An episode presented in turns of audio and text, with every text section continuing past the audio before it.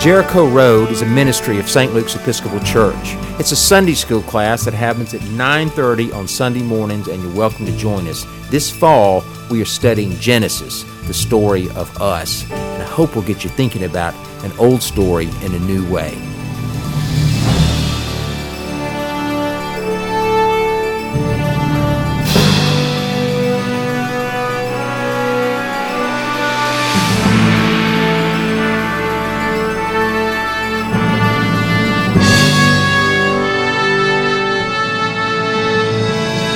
In chapter 2 of the Sunday school class that began earlier in the fall, we learned that about 10,000 years ago, humans first settled into cities. For hundreds of thousands of years before that, we just wandered around.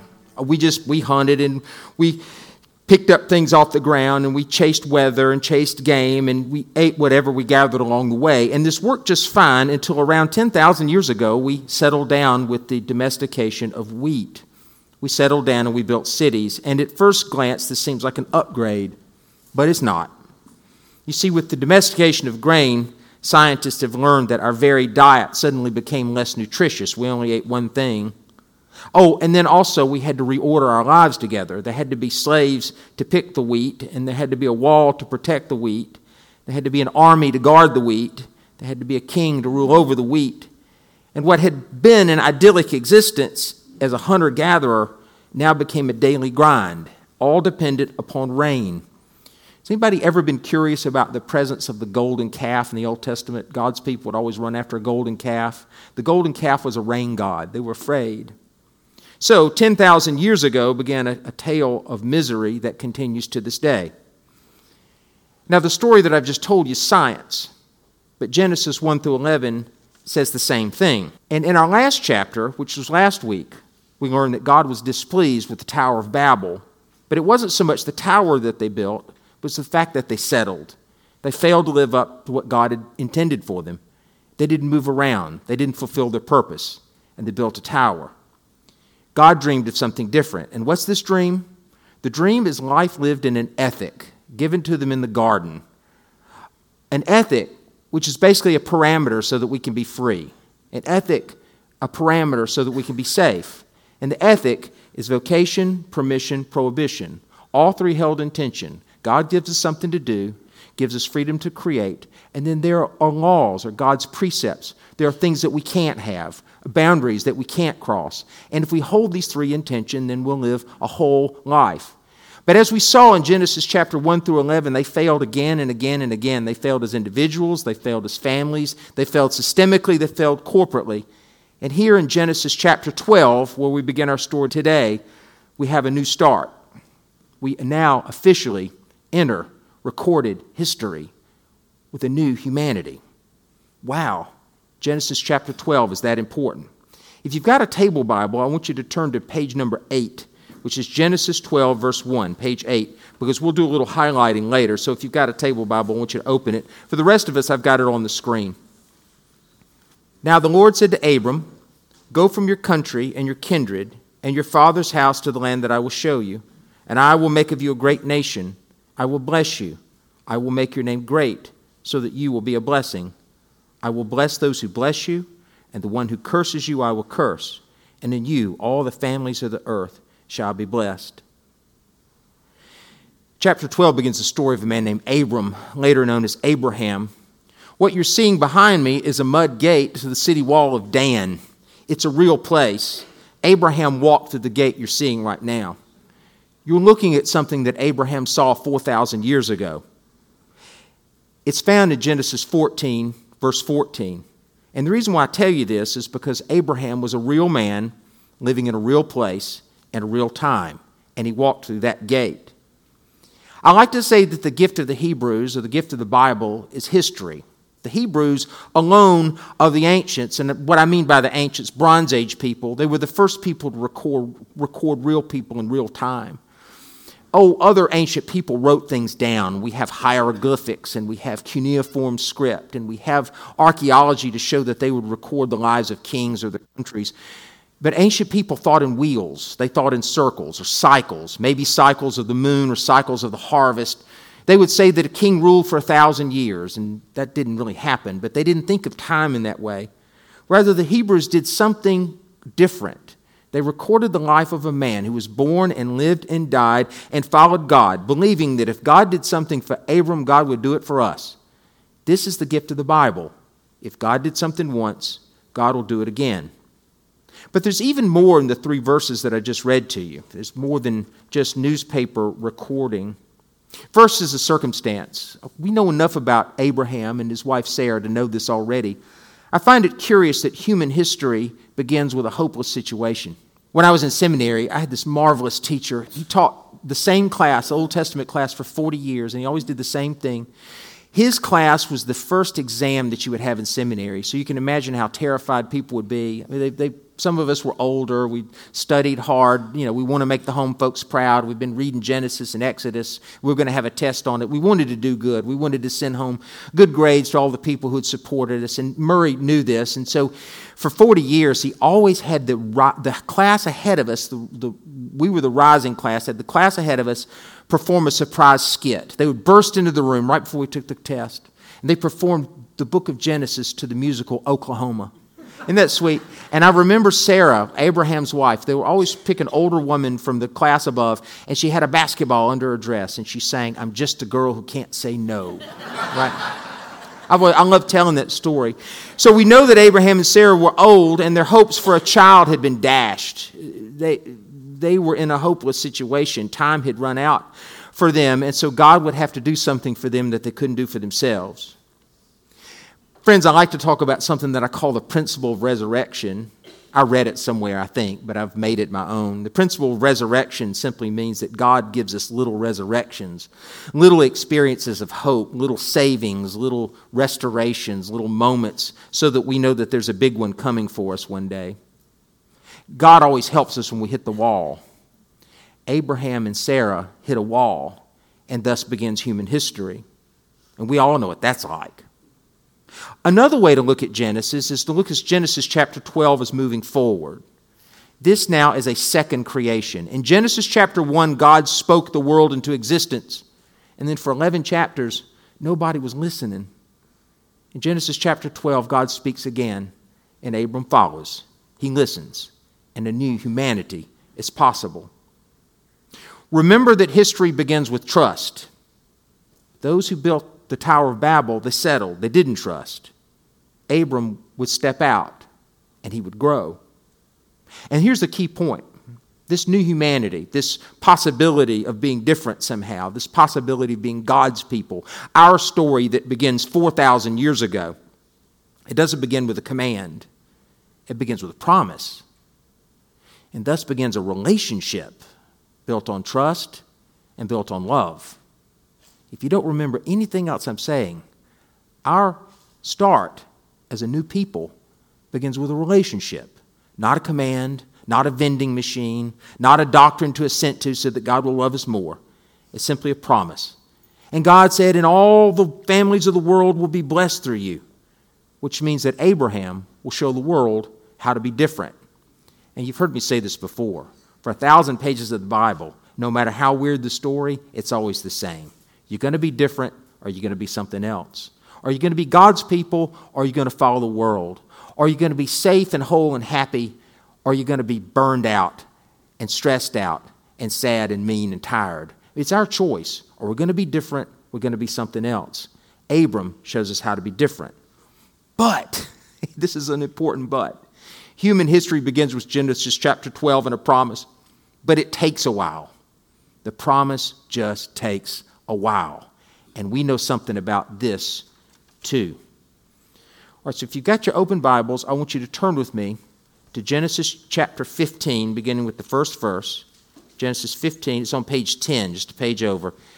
Isn't that gate cool? The gate you're seeing? I just think that's the coolest thing ever. Okay, Genesis, this is Genesis chapter 15. Uh oh, that's the wrong thing. Uh, don't, don't read that. We'll go, you look at the gate and I'll read it to you, okay? It's Genesis 15, beginning with the first verse on page 10. I'm going to read it to you. Now, what I'm about to read, read to you is this Human history begins Genesis chapter 12. Three chapters later, the relationship is strained because the promise hasn't come true. Abram is wondering if he needs to settle like the Tower of Babel. He's wondering if he needs to hedge his bets, to lowball his expectations. He wonders if he needs to make his slave an heir, which was the tradition of the time. Genesis 15, verse 1. After these things, the word of the Lord came to Abram in a vision Do not be afraid, Abram. I'm your shield. Your reward shall be very great. But Abram said, O Lord God, what will you give me? For I continue childless, and the heir of my house is Eliezer of Damascus. And Abram said, You have given me no offspring, and so a slave born to my house is to be my heir. But the word of the Lord came to him This man shall not be your heir. No one but your very own issue shall be your heir. And he brought him outside, and he said, Look toward heaven and count the stars if you're able to count them. And then he said to him, So shall your descendants be. And he believed the Lord and the Lord reckoned it to him as righteousness. If you've got your table Bible open, if you've got a highlighter nearby, I want you to highlight the word reward. Just highlight the word reward because the Hebrew language can mean many things. There are only 8,000 Hebrew words. We have 170,000 English words, so Hebrew words are naturally going to be poetry. The word reward means gift. It's a one way gift, it's a one way thing. It's a gift that's not earned, it's grace. Abram receives grace at the beginning of human history. And the grace is specific, the reward is specific. Abram's dream of a child will come true. This is not, he's not promised inner peace, inner healing. He's not settling for something uh, that, that's not going to come for him. God promised him everything he ever dreamed of, which was land and a child to give it to. And in verse chapter 6 that I just read to you, Abram believes. This belief is key. Belief in the reward is everything, friends. If we're going to be different in the way that God wants us to be different, we've got to believe in the grace that God holds out for all of us. We've got to hang on to it. Even when we can't see it, even if we're not feeling it, we've got to believe it's coming for us. God knows the dreams you had last night, and God wants it for you. Wants it for you. Wants the best for you. Wants you to be happy. Wants you to be whole. Wants you to be in love with Him and in love with the world that He gave you this dream would come true for Abram, but he would have to wait. And in the waiting, he would trust and he would grow. And I've got my own story. I've, I've only, I only believe that God has spoken to me twice in my life, and they both came in a dream, and I'll have to tell you about the other one later. This, this is a very simple dream. At the time I wanted to go to seminary, it took me a long time. I, doors kept closing. I couldn't get there. I was so sad. I had committed my life to the Lord, and I couldn't get anybody to listen. and so I kept banging up against walls and banging up against walls, and finally I had a dream, and God said this to me. Said this to me uh, specifically. Yes, you heard your preacher say that God said something to him. Okay, so it may be weird, but I, I suspect we've all got some weird stuff in our lives that, that could only be an encounter with God. And God said to me, Rich, will you follow me if your dreams don't come true? Will you follow me if your dreams don't come true? And I remember in my dream, I went, okay. and then doors started opening, right? And once I, once I let go of what I thought I, I was supposed to have, then, then God gave me more than I could even, even dream of. Well, if we were to keep reading Genesis chapter 15, we don't have time, but I want to describe it to you. Something very strange happens. It's one of the more weird chapters in the book of Genesis, uh, but we need to remember that these are Bronze Age people, and I'm going to ask us to enter into a Bronze Age world in just a moment. What happens when we read Genesis chapter 15 is that Abram falls into a dream he's asked to cleave animals into two pieces, birds and animals. He's asked to cut them in two. And in his dream, a smoking pot travels between the cut pieces, which means absolutely no sense to us, right? Because we don't live in their world. So let me, let me clue you in into what I believe is happening at the end of Genesis chapter 15. It's a covenant that's being ratified. It's something that they all understood. Covenants were made in their world, but specifically, covenants were cut in their world. You cut a covenant with a neighbor. Here's how it works. In a world that's dangerous and they don't have civil services to protect you, like a police force or even an army, one would have to enter into a covenant with a powerful neighbor in order to have safety. So that if you were living next door to someone who could protect you, you would literally cut your hand with that person so that there would be a sign, a scar of a covenant that you could show at any time to reveal that you were protected. That's the first thing that happened. You would have a, a scar somewhere, hand, arm, whatever, to show that you were protected by your powerful neighbor. Then, also, in sharing this covenant, this covenant that you cut, you would also share a piece of your own name with that person. It would make you family.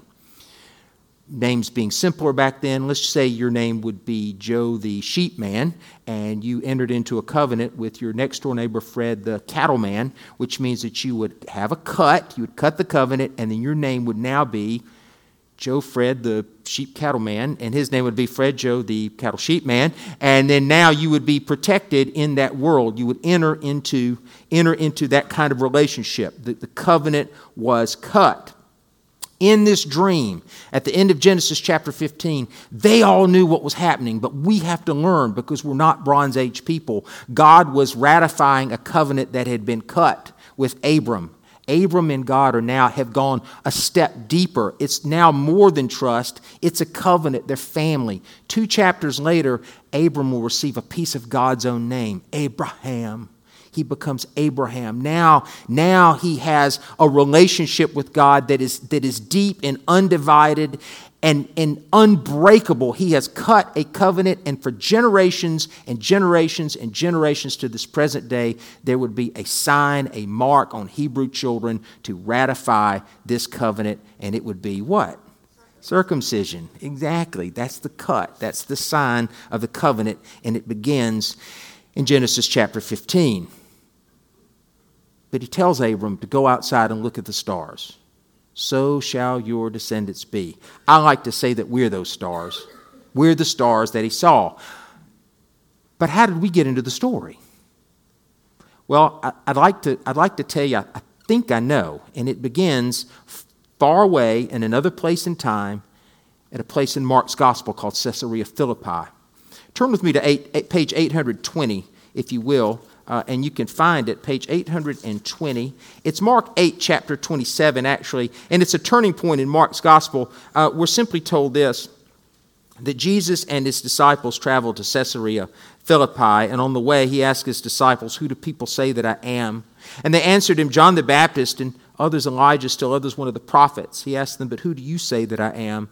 And Peter answered him, You're the Messiah and he sternly ordered him not to tell anyone about him. Y'all remember that story? And then Peter kind of steps ahead just a little too much, and Jesus has to say, Get behind me, Satan. You're putting your mind on earthly things, not on heavenly things. It all happens in this place that you're looking at right now. This is a niche next to a, a place of worship in Caesarea Philippi. Now, this gets right by us, Caesarea Philippi, because it just sounds like another Bible place. I mean, Caesarea Philippi, Bethlehem, Jerusalem, Galilee, I mean, they're all names, right? Caesarea Philippi. It gets right by us. But let me tell you about Caesarea Philippi just for a second, because this is all going to come together uh, in a moment. Caesarea Philippi, let me see if I can supplant a name here. Uh, Jesus and his friends traveled to Vegas. No, no, it's not even that. Jesus and his friends traveled to Reno. No, it's not even that. Jesus and his friends traveled to Phenix City.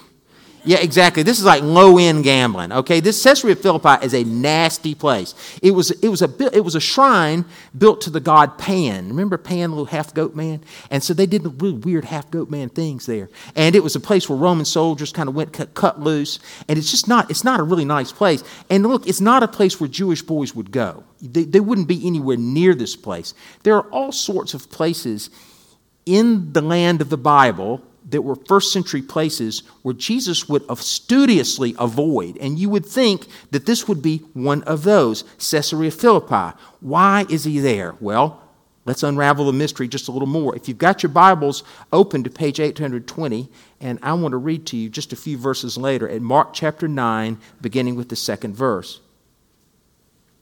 Six days later, Jesus took with him Peter and James and John, led them up a high mountain apart by themselves he was transfigured before them, and his clothes became dazzling white, such as no one on earth could bleach them.